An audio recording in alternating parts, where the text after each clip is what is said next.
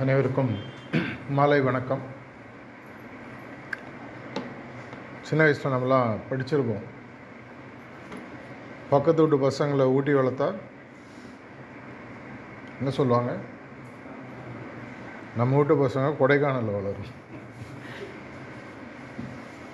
இதில் ஒரு பெரிய ஆன்மீக கருத்து ஒன்று இருக்குது அந்த காலத்தில் ராஜாக்கள்லாம் பார்த்தீங்கன்னா ஒரு பெரிய ஒரு அரண் அமைச்சிருப்பாங்க. அந்த அரணுக்குள்ளே மக்கள் இருப்பாங்க. வெளிநாட்டிலேருந்து படையெடுக்கும் பொழுதோ இல்லை பிரச்சனைகள் வரும் பொழுதோ அந்த அரணுக்குள் ஒரு பாதுகாப்பு இருக்கும். கூடி வாழ்ந்தால் கோடி நன்மை அப்படின்றது நம்ம எல்லாருக்குமே தெரியும். இதற்கும் ஆன்மீகத்துக்கும் என்ன சம்பந்தம்? அந்த காலத்தில் ஒரு பாரதியார் பாட்டு உண்டு. ஓர் ஆயிரம் வருடம் ஓய்ந்து கிடந்த பின்னர் வாராது போல வந்த மாமணியை தோற்போமோ அப்படின்றத நம்ம கேட்டிருப்போம்.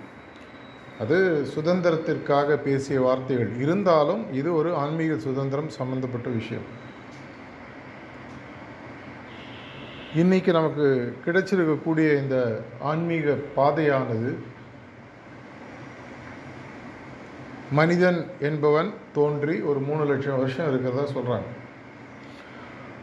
மொத்த பிரபஞ்சத்தினுடைய காலகட்டம் பார்த்திங்கன்னா ஆயிரத்தி நானூறு கோடி வருடங்கள். இதில் பூமி அப்படின்றது ஒரு எண்ணூறுலேருந்து ஆயிரம் கோடி வருடங்கள். இதில் கடைசியில் ஒரு இரண்டு மூன்று லட்சம் வருடங்கள் தான் மனிதன் என்பவன் தோன்றியிருக்கிறான் அப்படின்ற ஒரு சயின்டிஃபிக் டேட்டா ஒன்று உண்டு.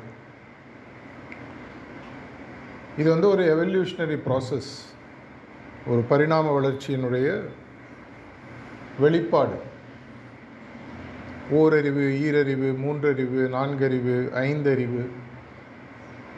இதெல்லாம் எதை வச்சு சொல்கிறாங்கன்னா நம்மளுடைய ஐம்புலன்களுடைய வெளிப்பாடு ஓரறிவு இருக்கக்கூடிய ஜந்துக்கள் அந்த ஐம்புலன்களில் ஒரு புலன் தான் அதனால் வெளிப்பாடு செய்ய முடியும். அது மரமாக இருக்கும். அந்த ஐம்புலன்களை வெளிப்படுத்தக்கூடியதுன்னு பார்த்தீங்கன்னா அதனால் மூக்கு காது கண் ஸ்பரிசம் இது அனைத்தையும் அதால் யூஸ் பண்ண முடியும். இது வந்து பார்த்திங்கன்னா நார்மலாக மிருகங்கள். ஆனால் இந்த மிருகங்கள் வரைக்கும் பார்த்தீங்கன்னா கடவுளுக்கு வேலையே கிடையாது அப்படின்னு சொல்லுவாங்க. மிருகங்களுக்கு கடவுள் இருக்கான்னு தெரில எனக்கு. ஆனால் கடவுளுக்கே ஒரு நிலையில் வரும்பொழுது தன்னுடைய படைப்புகளில் தன்னை தேடி வர வேண்டிய முக்கியத்துவம் உயிரினங்களுக்கு இல்லை அப்படின்னு தோணும்போது மனிதன் என்ற படைப்பு உருவாக்கப்படுகிறது. மனிதனுக்கும் மற்ற இரண்டு மூன்று கோடி ஜீவராசிகளுக்கும் இருக்கக்கூடிய முக்கியமான வித்தியாசம் அப்படின்னு பார்த்தீங்கன்னா நமக்கு விவேகம் விவேகா அப்படின்னு சொல்லி சொல்லுவாங்க. பகுத்து அறிதல். பகுத்தறிதலினுடைய ரொம்ப லோயஸ்ட்டு லெவல் அப்படின்னு சொல்லி பார்த்தீங்கன்னா தாஜி சொல்லுவார் எது சரி எது தவறு? எது உண்மை எது பொய்? எது வலது எது இடது? ஆனால் அதோட பகுத்தறிவு முடிவதில்லை. அதையும் தாண்டி பல விஷயங்கள் இருக்கு.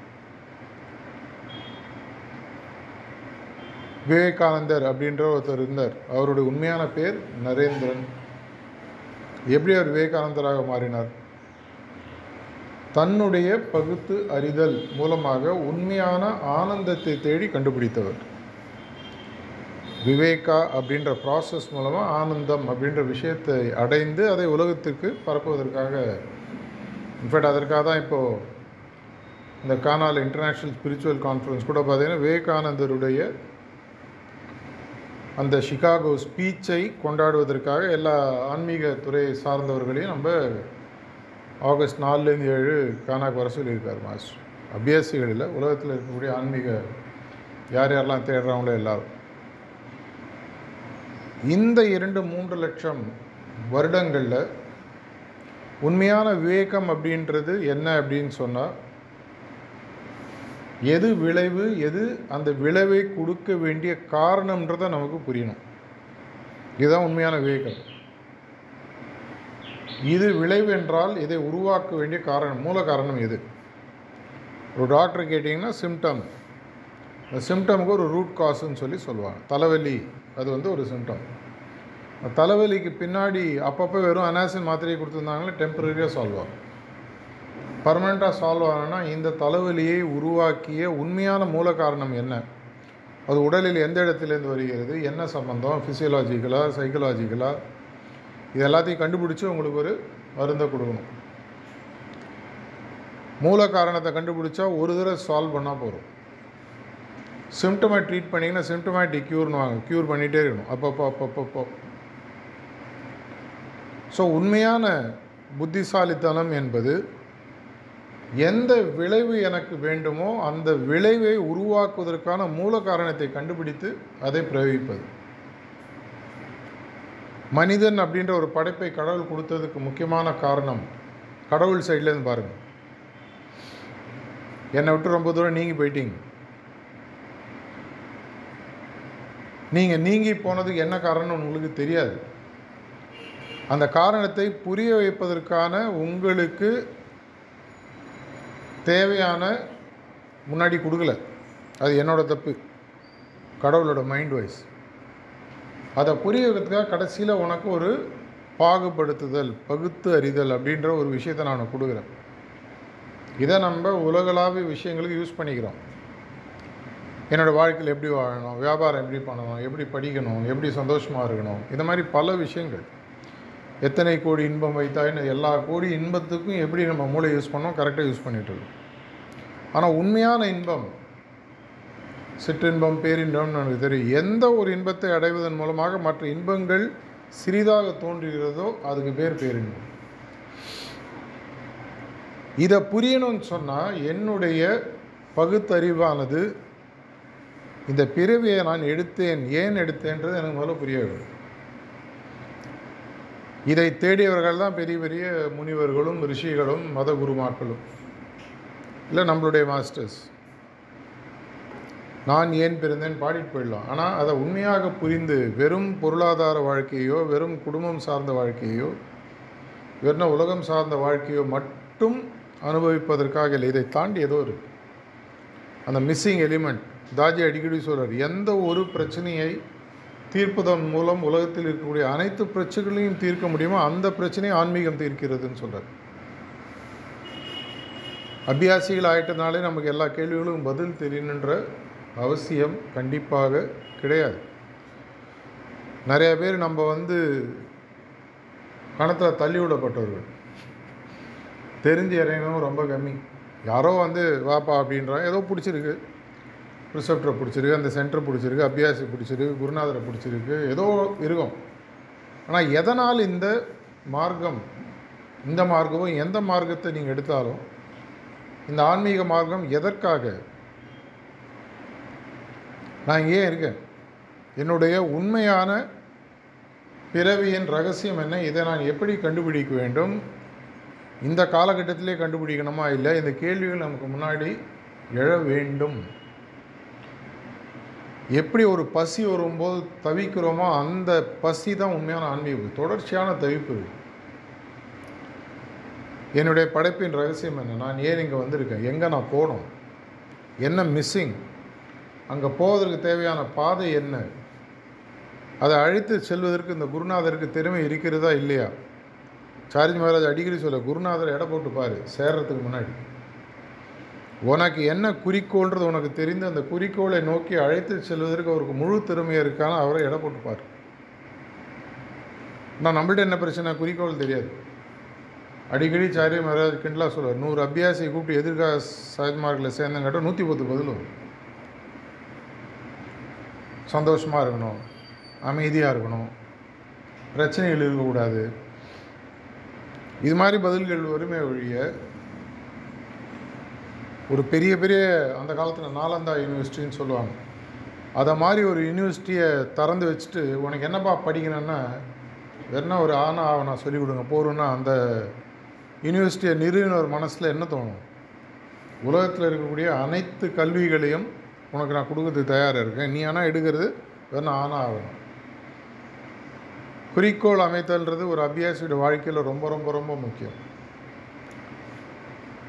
நிறைய பேர் நம்ம குறிக்கோள் என்னன்றது தெரியாமல் சேர்ந்துருக்கோம். நிறைய பேர் தெரியாமே அப்படியே இந்த பாதையில் வந்துட்டு அதனால தான் நிறைய பேருக்கு இந்த மார்க்கத்தில் பிடிப்பு இல்லை. ரெண்டாயிரத்தி அஞ்சு ஃபஸ்ட்டு ஜான்வரி மணப்பாக்கத்தில் சாரதி பேசுகிற சொல்கிறார்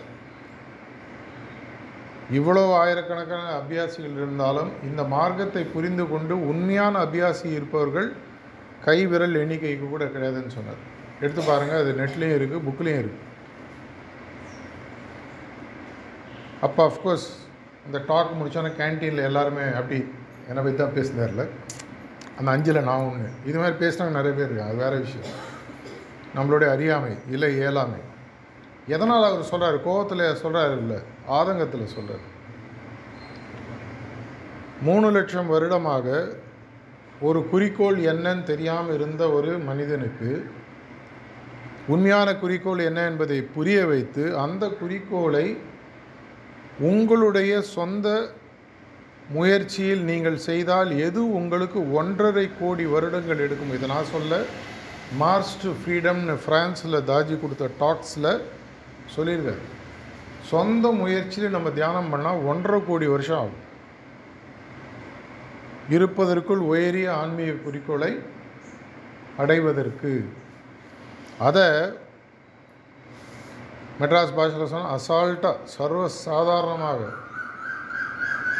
நம்மளுடைய மார்க்கத்தில் குறிக்கோளை புரிந்து கொண்டு சரியான பயிற்சி செஞ்சால் எட்டுலேருந்து பத்து வருஷத்தில் குறிக்கோள் அடையலாம்னு தாஜி சொல்லியிருக்காரு அது எவ்வளோ நம்மளுக்கு டைம் தேவை? ஃபிசிக்கல் டைம் ஒன்றுலேருந்து ஒன்றரை மணி நேரம். மென்டல் டைம் தொடர்ச்சியாக கான்சன்ட்ரேட் ரிமெம்பரன்ஸ் மெடிடேட்டிவ் ஸ்டேட் இப்போ நான் பேசும்போது நீங்கள் நான் பேசுறது கேட்டுட்ருக்கீங்க மூச்சு விட்டுட்ருக்கீங்க மூச்சு விடுறதுக்காக நீங்கள் தனியாக யோசிச்சு மூச்சு விடுறது ஐயோ நான் மூச்சு விட்டுமே அவர் பேசிட்டே இருக்காரு. எப்போ நான் மூச்சு விடுறது? அது மாதிரிலாம் உங்களை யாரும் நீங்கள் மட்டும் மூச்சு விட்ருக்கீங்க காதில் சத்தம் கேட்குது தொடுவது உணர்கிறோம். ஸ்மெல்லு வந்துட்டுருக்கு. கண்ணு பாட்டு பார்த்துட்ருக்கு இதை போன்று உங்களுடைய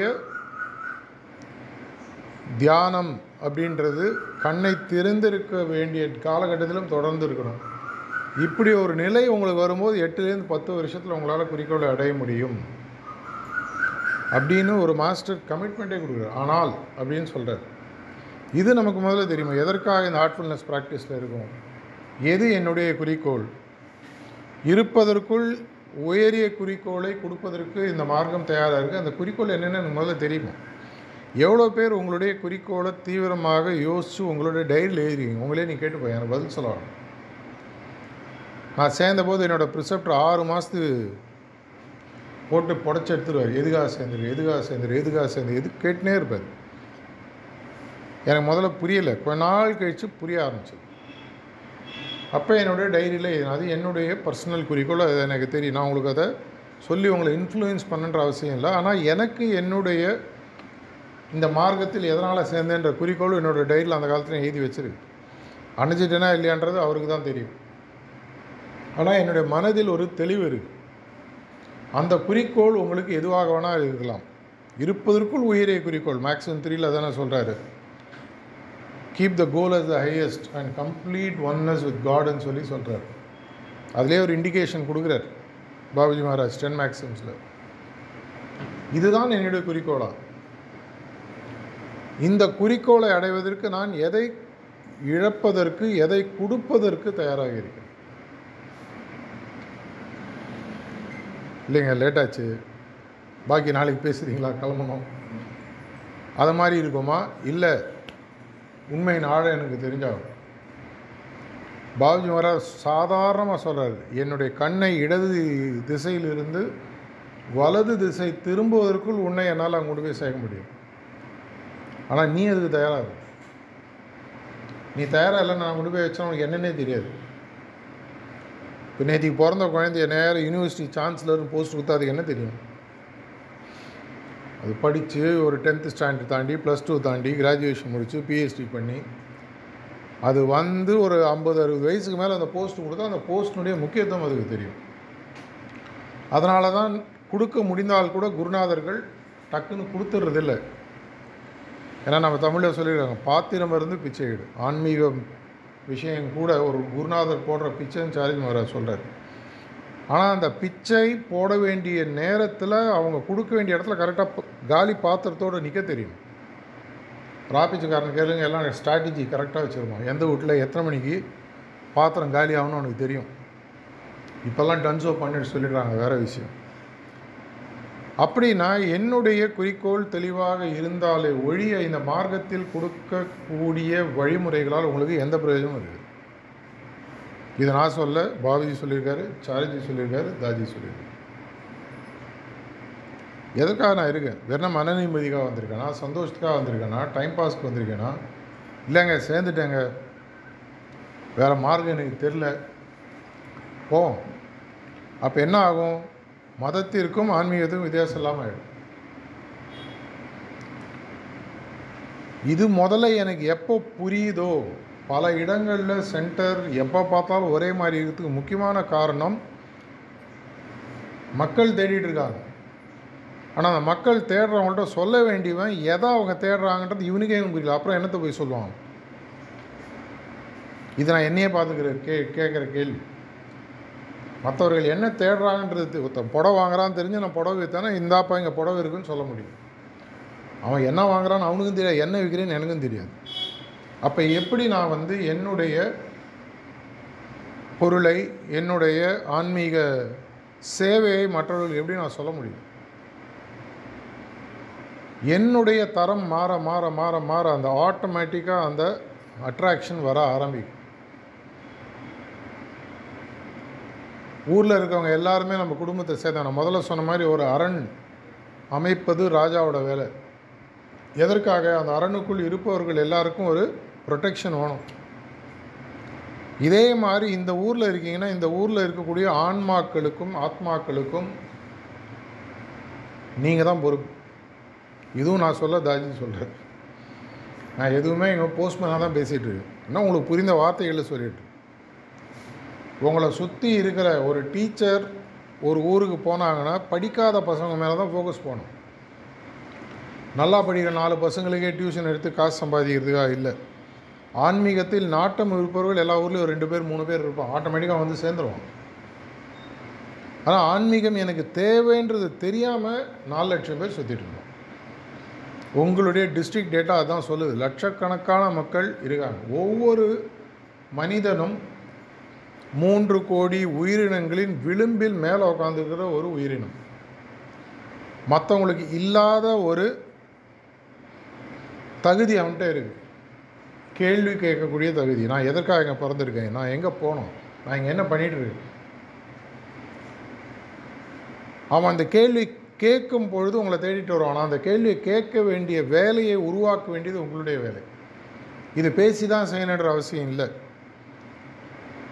இந்த மக்கள் இல்லம் தேடி ஆன்மீகம் மீட்டான்றது ஆரம்பித்த பொழுது அபியாசிகளுடைய பங்குன்னு ஒரு தகவல் எல்லாருக்கும் நான் அனுப்பிச்சிருக்கேன். உங்கள் ஊரில் வந்து சேர்ந்துதான்னு தெரில வந்திருக்கா எல்லாருக்கும்? மூஞ்சி பார்த்தாலே தெரியுது. வரலன்னு ஒரு அபியாசியுடைய பணி என்ன? அவங்க இதில் எப்படி பார்ட்டிசிபேட் பண்ணும் அவங்களுடைய நாலு சங்கல்பங்கள் இல்லை சஜஷன்ஸ் என்ன? மூணு இன்டென்ஷன்ஸ் என்ன? இது எப்படி ப்ராக்டிஸ் பண்ணுன்ற ஒரு தகவல் அனுப்பப்பட்டிருக்கு தயவு செஞ்சு இதை கேட்டு வாங்கி எல்லோரும் படிங்க. ஏற்கனவே மாஸ்டர் சொன்னது தான் இதை ஒரு சின்னதாக ஒரு தொகுப்பாக எடுத்து போட்டிருக்கோம் இதை செய்யும் பொழுது இது அனௌன்ஸ்மெண்ட் குரூப்பில் நான் நாலு வாரம் முன்னாடி போட்டேன். அனௌன்ஸ்மெண்ட் குரூப்லலாம் நீங்கள் தமிழ்நாடு அனௌன்ஸ்மெண்ட் குரூப்பில் இருந்தீங்கன்னா இந்த தகவல் அங்கே ஏற்கனவே இருக்குது இது எனக்கு கையில் வரும் பொழுது நான் உக்காந்த இடத்துல உக்காந்துட்டு எவ்வளோ விஷயங்களை என்னோடய ஊரில் செய்ய முடியுன்றது உங்களுக்கு தெரியும். சூரியன் ஒளி பரப்பும்போது நான் இங்கே இருக்கேன் நான் பாருன்னு சொல்கிறது இல்லை. அது ஒளி பரப்பும்போது தானாக நம்மளுக்கு அதனுடைய ஒளிபரப்பும் தன்மை நமக்கு புரிகிறது அதை பார்க்குறோம் அதுலேருந்து நம்ம கிரகிச்சுக்கிறோம் நம்மளுக்கு வேணுங்கிற விஷயத்தை எடுத்துக்கிறோம். இதே மாதிரி இந்த நாலு சஜஷன்ஸும் மூணு இன்டென்ஷன்ஸும் நீங்கள் ஒரு மணி நேரத்துக்கு ஒரு தடவை அதை ஒரு வைப்ரேட்ரி அதிர்வலைகளாக உங்களை சுற்றி அனுப்பும் பொழுது மற்றவர்களுக்கு அதனுடைய தாக்கம் கண்டிப்பாக சீக்கிரமே ஏற்படும். ஒம்பது மணி ப்ரேயரும் அதில் இருக்குது அது அடிஷ்னல் ஃபஸ்ட்டு அதான் ஒரிஜினல் சஜஷன் ஒம்பது மணி யூனிவர்சல் ப்ரேயர் போன வாரம் ஒரு சென்ட்ரல் பேசும்போது நான் சொல்லிட்டு இருந்தேன் யூனிவர்சல் ப்ரேயர் ஒர்க் பண்ணாததுக்கு முக்கியமான காரணம் யூனிவர்சல் ப்ரேயர் நம்மளுக்கு தேரியாக தெரியும். எல்லாருடைய சகோதர சகோதரிகளின் மனதிலும் பற்றுறுதி இன்னும் மேம்படுகிறது. இதை மந்திரமாக சொல்கிறீங்களா இல்லை எப்படி சொல்கிறீங்க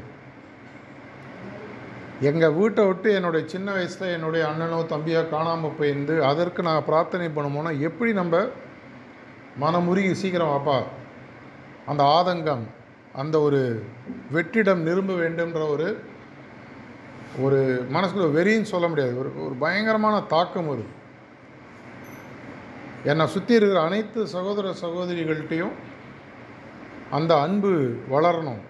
அந்த பற்றுறுதி இன்னும் மேம்பட வேண்டும்ன்ற உண்மையான ஆதங்க இருக்கா? இல்லை வெறும் ஒம்பது மணி ஆச்சுப்பா சொல்லி இது பெருசு. உகாரு ரெண்டு நிமிஷம் உகாரு கண்ணு முட்டி எழுந்துவோம் அது மாதிரி பண்ணுறோமா இல்லை இந்த உலகளாவிய ஒன்பது மணி பிரார்த்தனையானது என்னுடைய மனதில் அந்த உண்மையான ஆதங்கம். ஒரு தாய்க்கு தான் தெரியும் தன்னுடைய குழந்தை வீட்டுக்கு வரணும் எப்படி மனசு துடிக்கும்? அந்த இதய துடிப்பு ஒவ்வொரு அபியாசிக்கும் ஒம்பது மணி பிரேயர். இதுதான் அந்த நாலு சஜஷனும் மூணு இன்டென்ஷன் நிறைய பேர் வந்து ஆர்ட்ஃபுல்னஸை பரப்புறதுனா மைக்கு பிடிச்சி பேசணும். அவர் என்னங்க அவர் நல்லா பேசுவார்? என்னால் அது மாதிரி பேச முடியாது. இது தேவையில்லை. ஹார்ட் லெவலில் நீங்களாம் ஒர்க் பண்ண முடியும். ஒவ்வொருத்தரும் ஹார்ட்டுக்குள்ளேயும் ஒரு டிரான்ஸ்பாண்டர் மாதிரி வச்சுருக்காரு. அது பாட்டு அடிச்சுட்டே இருக்கும். அது புரிஞ்சவன் ஆட்டோமேட்டிக்காக மெதுவாக வராரு ஈர்க்கப்படுவார். ஒவ்வொரு மார்க்கம் வளர்ந்த விஷயங்களும் பாருங்கள் முதல்ல ஐம்பது நூறு இரநூறு வருஷம் கஷ்டப்பட்டுருப்பார். கஷ்டம் மட்டும் இல்லை நிறையா மார்க்கங்களில் உயிர் எழுந்திருக்கிறார் குடும்பத்தை எழுந்திருக்கிறார் சொத்துக்களை எழுந்து நம்மளுக்கு அது மாதிரிலாம் ஒன்றுமே கிடையாது. இந்த மார்க்கத்தில் வெளியில் போய் யாரோ துப்பாக்கி எடுத்து உங்களை சு சுடுறாங்களா? அடித்து துரத்துறாங்களா? ஒன்றும் கிடையாது. எங்கே போனாலும் வாங்க வாங்கன்னு தான் சொல்கிறேன் லாஸ்ட் முப்பத்தோரு வருஷத்தில் நான் மிஷனில் இருந்த காலத்தில் இன்னி வரைக்கும் சகஜமாக்கா உள்ளே வராதப்போ அப்படின்னு இது வரைக்கும் என்னை யாரும் சொன்னது நான் பேசின பல பேர் பல நாடுகள் போயிருக்கேன். வெளிநாட்டிலேருந்து வர பல அபியாசிகள் ப்ரிசப்டர்ஸ்லாம் பார்த்துருக்கேன். எல்லாருமே என்ன சொல்கிறாங்க எங்கே போனாலும் வரவேற்பு இருக்கு. அந்த வரவேற்பு செயலாக மாறணும்னு சொன்னால் என்னுடைய தன்மை மாறும். எங்கள் வீட்டில் பிறந்த பசங்க பசங்க மட்டும் தான் என்னோடய பசங்க இல்லை. இன்ஃபேக்ட் ஊரில் இருக்கிற எல்லா பசங்களும் என்னோட குடும்பத்தை சேர்ந்தவர்கள். எல்லோருமே கடவுளிலிருந்து பிரிந்து வந்த ஆன்மாக்கள்.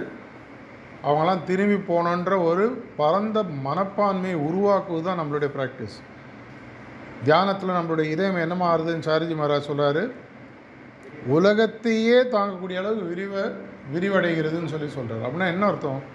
உலகத்தில் இருக்கிறவங்க அத்தனை பேருக்கும் என்னுடைய மனதில் இடம் வேணும். என்னுடைய இதயத்தில் இடம் வேண்டும். நிஜமாகவே இருக்கா? இல்லை. அட்லீஸ்ட் நான் லிபரேட் ஆகினா போருமா? அப்படின்னு நம்ம நினைக்கிறோமா? அது தப்பு இல்லை. ஆனால் சாரிஜி சொல்ல ஒரு ஐம்பது நூறு பேர் மேலே போய் உட்காந்து என்னடா தனியாக பண்ணுவீங்க? நேச்சர் திருப்பி அமைச்சிடும் அப்படிங்கிறது ஒரு நாங்கள் பேசிகிட்டு இருந்தோம். எவ்வளோ பேர் மேலே போயிருப்பாங்க? ரீசெண்டாக ஒரு ரெண்டு வருஷமாக யூடியூப்பில் தாஜி சொன்னார் பாபுஜி காலத்தில் ஒரு இரநூறு முந்நூறு பேர் போயிருக்காங்க. சாரிஜி காலத்தில் ஒரு நூற்றம்பது இரநூறு பேர் போயிருக்காங்க. தாஜியோட காலத்தில் போயிட்டுருக்காங்க. நூறு இரநூறு பேர் போயிருக்காங்க போயிட்டுருக்காங்கன்னு கூட சொன்னார்.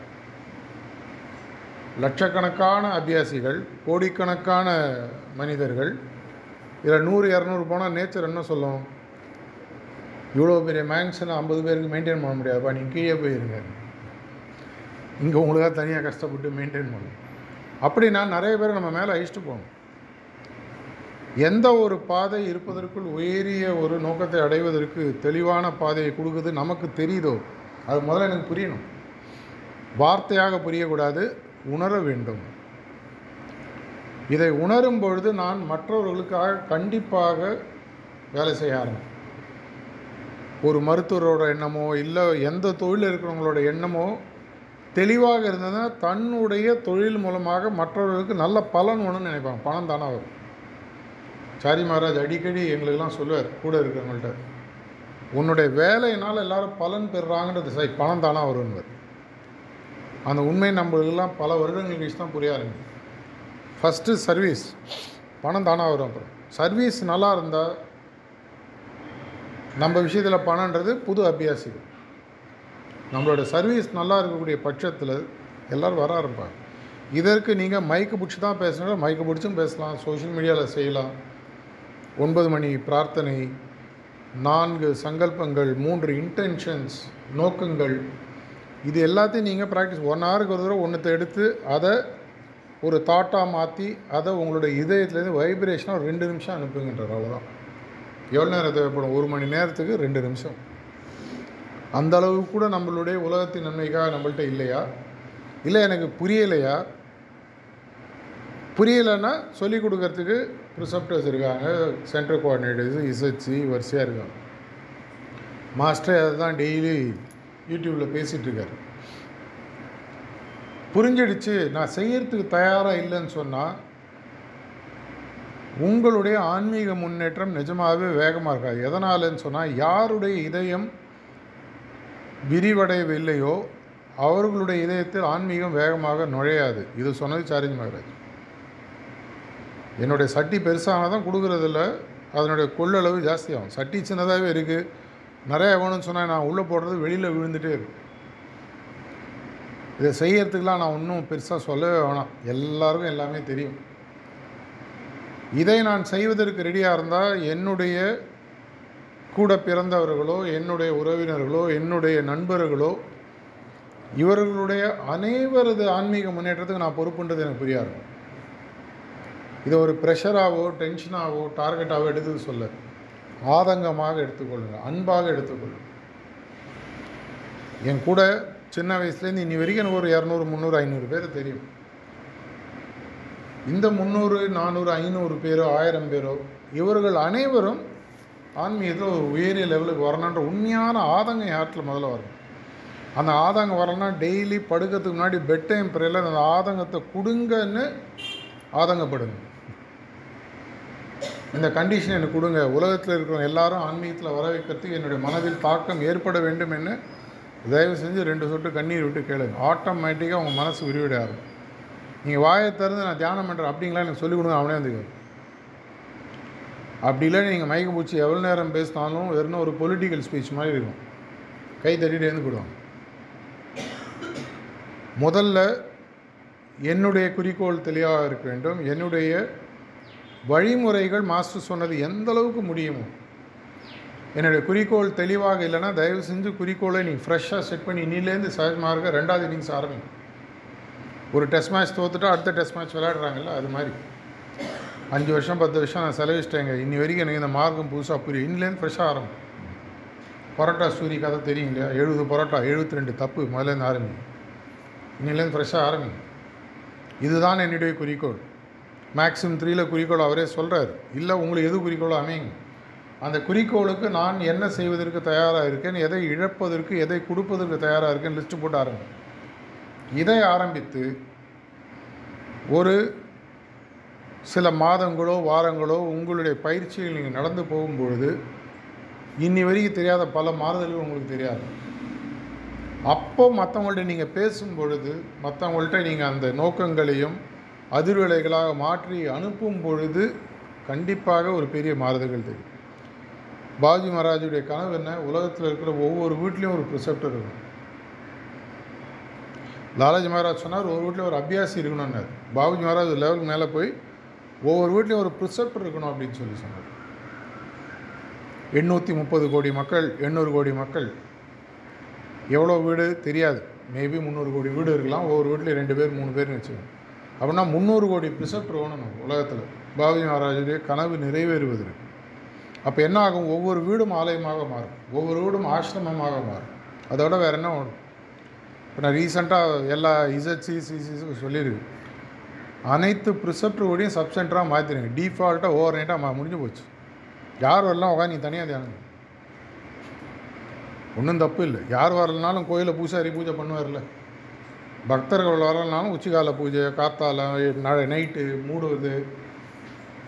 அதே மாதிரி உங்களுடைய இல்லங்களை இன்னிலேருந்து முதல்ல சப்சென்டராக சென்டராக இதை நான் ஏற்கனவே எல்லாத்தையும் சொல்லிட்டுருக்கேன் லாஸ்ட் ரெண்டு வாரமாக சொல்லிட்டு மெதுவான சில இடங்களில் நடந்துட்டுருக்கு எந்த ப்ரிசெப்டரும் என்னுடைய வீட்டில் நானே தியானம் பண்ண மாட்டேன்னு சொல்ல மாட்டாங்களே அது மாதிரி யாராவது இருக்கீங்களா இங்கே? இல்லைங்க நான் எங்கள் வீட்டில் தியானம் பண்ணேன் பக்கத்து வீட்டில் தான் போய் தியானம் பண்ணேன் உங்கள் வீட்டில் தியானம் பண்ணுவேன் ஏத்தோடு பக்கத்தோடு பக்கத்து வீடு ரெண்டு பேரை கூப்பிடுங்க. உங்களுக்கு சிட்டிங் கொடுத்து ரெண்டு அபியாசி இருக்க மாட்டானா? அந்த அபியாசியை கூப்பிட்டு உட்காருங்க சிட்டிங் கொடுங்க. என்னைக்கு வசதியோ புதன் ஞாயிறு தான்ன்ற அவசியம் இல்லை. கார்த்தால சாயங்காலம் அவசியம் இல்லை. செவ்வாயோ வியாழனோ புதனோ திங்களோ காலையோ மதியமோ மாலையோ எந்த நேரம் தோதுப்படுகிறதோ உங்கள் வீட்டில் ஒரு சச்சங்க அதை சப் சென்டர் அனௌன்ஸ் பண்ணி வாட்ஸ்ஆப்லேயும் மற்ற கம்யூனிகேஷன்லையும் ஏற்றுங்க என்ன ஆகும்? மக்களுக்கு தெரியும் முடிஞ்சதுன்னா வாசலில் சின்னதாக ஒரு லோகோ ஒட்டிக்கணும். இங்கு இலவசமாக தியான பயிற்சி செய்து சொல்லிக் கொடுக்கப்படும். நம்மள்ட்ட ஸ்டாண்டர்ட் டெம்ப்ளேட் இருக்குது அதை பிரிண்ட் பண்ணுறதுக்கு ஐம்பது ரூபா நூறுரூவா இரநூறுபா அந்த அளவுக்கு நமக்கு கண்டிப்பாக இன்றைக்கி வருமானம் இருக்குது வாசல் ஒட்டுவோம் பார்க்குறவங்க கேட்பான். இந்த தேதிகளில் அந்த தேதி டைமை ஒட்டிடுங்க. வட்டம் ஆயிரத்தி தொள்ளாயிரத்தி அறுபத்தி நாலில் சார்ஜி மகாராஜ் சஹஜ்மார்க் சேர்ந்தபோது சென்னையில் நாலு அபியாசி இருந்தாங்க. அதுக்குன்னு அவங்க விட்டாங்களா? நைன்டீன் ஃபார்ட்டி ஃபைவ்ல பாபுஜி மகாராஜா லாலாஜி மகாராஜ் முதல் முறை சொல்கிறாரு தென்னகத்துக்கு போயிட்டு உன்னோட வேலையை ஆரம்பின்றார்.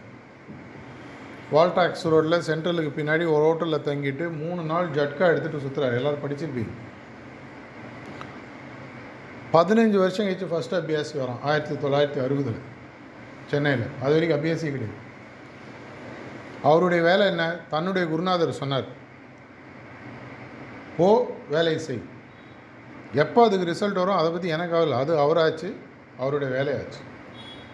ஆட்டோமேட்டிக்காக வந்தது. அவர் வந்தார். அவருடைய சக்ஸஸர் அங்கே தான் உருவாகிறார் ஆயிரத்தி தொள்ளாயிரத்தி அறுபத்தி நாலு சாரிஜி மகராஜ். அதுக்கப்புறம் பாருங்கள் எவ்வளோ தூரம் வளர்ந்துச்சு பாருங்கள் எங்கெங்கெல்லாம் பாபுஜி மகாராஜ் போயிருக்காரோ அந்த காலத்தில் அதற்கு பக்கத்தில் இருக்கக்கூடிய அனைத்து இடங்களையும் நீங்கள் சென்று அனைத்து இடங்களையும் நீங்கள் சென்டர் ராமேஸ்வரம் பாருங்கள் ராமநாதபுரம் மதுரை சேலம் திருச்சி. அவர் போகாத எந்தெந்த ஊர்லாம் பாபுஜி மகாராஜ் அந்த காலத்தில் போனாரோ எல்லா இடங்களையும் ஒரு ஐம்பது நூறு கிலோமீட்டரில் பார்த்தீங்கன்னா அவ்வளோ சென்டர்ஸ் சப் சென்டர்ஸ் இருக்குது இதுலேருந்து நான் கற்றுக்க வேண்டியது என்ன? ஒவ்வொரு அபியாசி மாஸ்டருடைய படைப்பு மாதிரி. அந்த அளவுக்கு எனக்கு திறமை இல்லாமல் இருக்கலாம். அந்த அளவுக்கு என்னுடைய ஆன்மீக முன்னேற்றம் இல்லாமல் இருக்கலாம். நான் இதயத்தில் நான் அவரே சுமந்து கொண்டிருக்கிறேன். ஒரு அனுமார் மாதிரின்னு வச்சு அப்படின்னா அவர் செஞ்சதை நான் செய்யணும். தமிழ்நாட்டில் இருக்கக்கூடிய அனைத்து தெருக்களையும் நான் நானும் எல்லா அபியாசிக்கும் போய் ஒரு அஞ்சு நிமிஷம் உட்காந்து தியானம் பண்ணேன்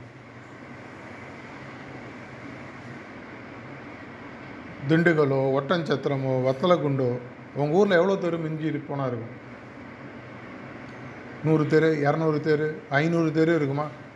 பத்து அபியாசி ஆளுக்கு ஒரு தெரு பேரை போட்டு கொடுத்துருங்க. காத்தால் அந்த ரோட்டில் போய் பத்து நிமிஷம் உட்காந்து தியானம் பண்ணிட்டு வீட்டுக்கு போ. வேறு ஒன்றும் நீ செய்வ பத்து நிமிஷம் அங்கே போய் உட்காந்து தியானம் நீ தியானம் பண்ணும் பொழுது ஆட்டோமேட்டிக்காக அந்த அதிர்வலைகள் அங்கே உருவாகி ஆனால் நீ உட்காந்து தியானம் பண்ண டிரான்ஸ்மிஷன் ஃப்ளோ ஆகுது. எவனோ போகிற வர நாலு பேர் பார்ப்பான். ஏதோ புது பாபா வந்திருக்காரு போல இருப்பாங்க நம்ம நாட்டில் அதெல்லாம் நடக்கும். முதல்ல சார்ஜ் மேலே கிண்டலாக சொல்கிறார் அபியாசிகளுக்கெல்லாம் ட்ரெஸ்ஸு போட்டு விட்டா ஒத்ததும் குருவாயிடும் அப்படின்வார் ஏன்னா நம்மளுக்கு அவ்வளவு ஆன்மீக சக்திகள் உள்ள அவங்க கொடுத்துருக்காங்க. போங்க. ஒவ்வொரு தெருவாக போய்ட்டு உட்காந்து பத்து நிமிஷம் தியானம் பண்ணுங்க பிரார்த்தனை பண்ணி எழுந்து போயிடும் வேறு ஒன்றும் மனம். இதை பண்ணுறது கஷ்டமா?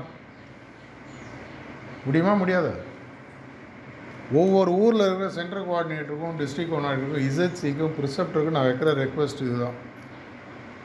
தெரு தெருவாக போய் அஞ்சு அஞ்சு நிமிஷம் பத்து பத்து நிமிஷம் ஃப்ரீயாக இருக்கும்போது தியானம் பண்ணிட்டு வாங்க. வேறு ஒன்றும் பண்ணுவோம் நம்ம தியானம் அங்கே உட்காந்து போனோம் மாஸ்டர் அங்கே நடந்து போகிற மாதிரி. தானாக நடக்கும். எப்படி அபியாசிகள் பார்ட்டிசிபேட் பண்ணோம்? இது போகிறோம் தெரு தெருவாக சுத்தம் தெரு தெருவாக தியானம் பண்ணணும் அந்த காலத்தில் ஒரு மதத்தை வளர்ப்பதுக்கு என்ன பண்ணுவாங்க? தெரு தெருவாக பஜனை பண்ணுவாங்க. தெரு தெருவாக ஓரத்தில் நின்று அவங்களுடைய மதத்தை பற்றிய விஷயங்களை பேசுவார்கள். எல்லா மதத்துலையும் நம்ம பார்த்துருக்கோம். ரைட்டு தப்புன்றது வேறு விஷயம். அதே நம்ம ஒன்று கற்றுக்கலாம் நீங்கள் அங்கே போய் சகஜமாக இருக்கும்போது மைக் பிடிச்சலாம் பேசுவாங்க. நம்மளுடைய மைக்கு நம்ம ஆர்ட்டு தான். அங்கே உட்காந்து தியானம் பண்ணும்போது ஆட்டோமேட்டிக்காக அங்கே அதிர்வலைகள் போக ஆரம்பிக்கும். ஒருத்தன் கேட்பான் என்னங்க ரெண்டு நாளைக்கு உதிர்ந்து உட்காடுறீங்க பத்து நிமிஷம் கண்ணு விட்டு போகிறீங்களே என்ன? அவனுக்கு நிஜமாகவே சீரியஸாக இருந்தாலும் அவங்க பின்னாடியே வருவான். எங்கே போகிறான்னு பார்ப்போம். இதாங்க இடம் எங்கள் சென்ட்ரு இங்கே தான் இருக்குது வாங்க நாங்கள் தியானம் பண்ணுவோம். ஒன்றுமே இல்லை. எல்லாரும் நம்பக்கூடிய நம்மளால் செய்ய முடிய ஒரு விஷயம். இந்த தெருவில் இருக்கிறவங்க அனைவருடைய நல்ல எதிர்காலத்துக்காக நான் ஒரு பத்து நிமிஷம் பிரார்த்தனை பண்ணேன்னு சொன்னேன் ஆக்சுவலாக அது நம்மளால் முடியும். அப்படி பண்ணும்போது என்ன ஆகும்? முதல்ல லூஸுன்னு நினைக்கலாம். இல்லை ஓ பரவாயில்ல இப்படி கூட இருக்காங்களா? யாருங்க நீங்கள் வாங்க சொல்கிறோம் இல்லை இந்த சைட்டில் போய் பாருங்கள் இல்லைனா ஆப்பில் பாருங்கள் ப்ளே ஸ்டோரில் போய் ஆர்ட்ஃபுல்னஸ் டவுன்லோட் பண்ணி ஒரு வீட்டிலே கற்றுக்கலாம் அவங்கள பார்க்கணுன்ற அவசியமே இல்லை. மூணு சிட்டிங் அதிலே எடுத்து அதிலே இ கார்டும் போட்டுக்கலாம். அந்த அளவுக்கு நம்மளுடைய டெக்னாலஜி இம்ப்ரூவ் ஆயிடுச்சு.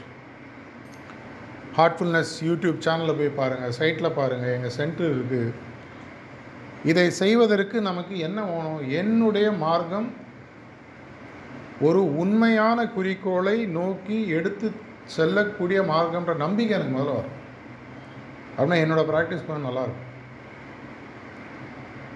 வயசானவங்களால் முடியலன்னா நீங்கள் ஒரு சைக்கிளில் போய் சைக்கிள் ரிக்ஷாவில் போங்க ஆட்டோ ரிக்ஷா அங்கே ஒரு பத்து நிமிஷம் நிறுத்துப்பா வண்டியை. அவன் கேட்பான் என்னங்க? இல்லை ஒரு பத்து நிமிஷம் தான் இந்த தெருவில் நல்ல வைக்காத நான் பிரார்த்தனை பண்ணுறேன். சொல்லிட்டு போயிடுங்க. வேற ஒன்றும் தானாக நடக்கும். என்னுடைய குழந்தைகள் என்னுடைய குடும்பம் மட்டும் நல்லா இல்லாமல் உலகத்தில் இருக்கிற எல்லாருமே நல்லா இருக்கணுன்ற எண்ணம் நிஜமாகவே கொடுக்கக்கூடியது ஆன்மீகம். இந்த ஒரு விஷயத்தை நம்ம இன்னும் சீரியஸாக எடுத்துப்போம். செய்ய வேண்டியது டெல்லி பகுத் தூரேன்னு இந்தியில் சொல்லுவாங்க. டெல்லிக்கு போக வேண்டிய தூரம் ரொம்ப தூரம் இருக்குது ஆனால் ஒவ்வொரு அடியாக எடுத்து வைப்பதன் மூலமாக போய் சேர முடியும். சீக்கிரமாக இந்த நிலைமை வரணும். இன்னும் பல ஆத்மாக்கள் பல இதயங்கள் நம்மளுடைய மார்க்கத்தில் சீக்கிரமாக வந்து பயனுற வேண்டும் என்ற பிரார்த்தனையுடன் முடித்துக் கொள்கிறேன். நன்றி வணக்கம்.